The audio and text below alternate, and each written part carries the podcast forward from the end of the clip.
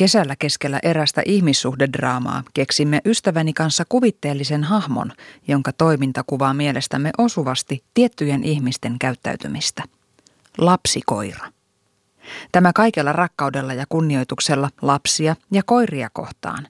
Erikseen kummatkin ovat ihania, mutta lapsikoira on pelkästään rasittava.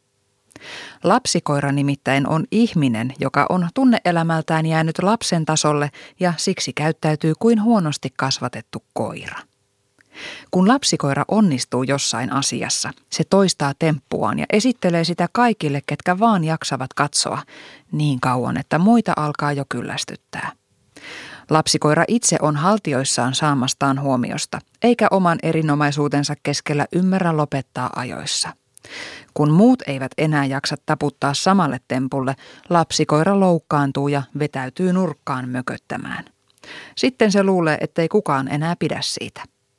Lapsikoira ajattelee, että sen arvo on riippuvainen siitä, miten hienoja temppuja se osaa.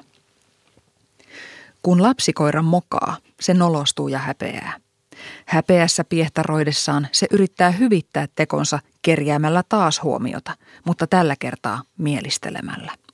Se hyppii vasten jalkoja, kiehnää nilkoissa, noutaa leluja, läähättää ja änkeää syliin. Samalla se vaan ärsyttää entisestään.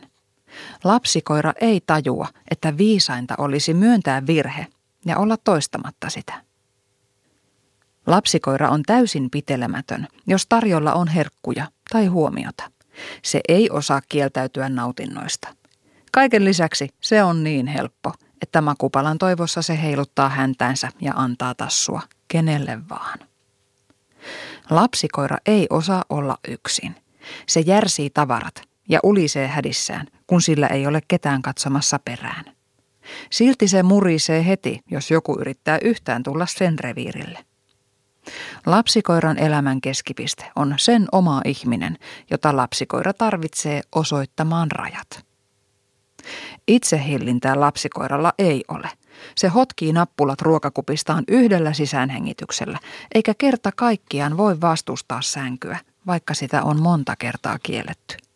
Sinne se hyppää silti heti, kun isännän tai emännän silmä välttää. Lapsikoira on kykenemätön asialliseen välien selvittelyyn. Suuttuessaan tai pelästyessään se murisee ja räyhää kaikille, jopa omilleen. Isommilleen se vasta räyhääkin, sillä sisimmässään lapsikoira kuvittelee olevansa isokin korsto. Sitten kun isompi laittaa sen nätisti ojennukseen, lapsikoira loukkaantuu ja tuntee kokeneensa vääryyttä, vaikka se itse aloitti.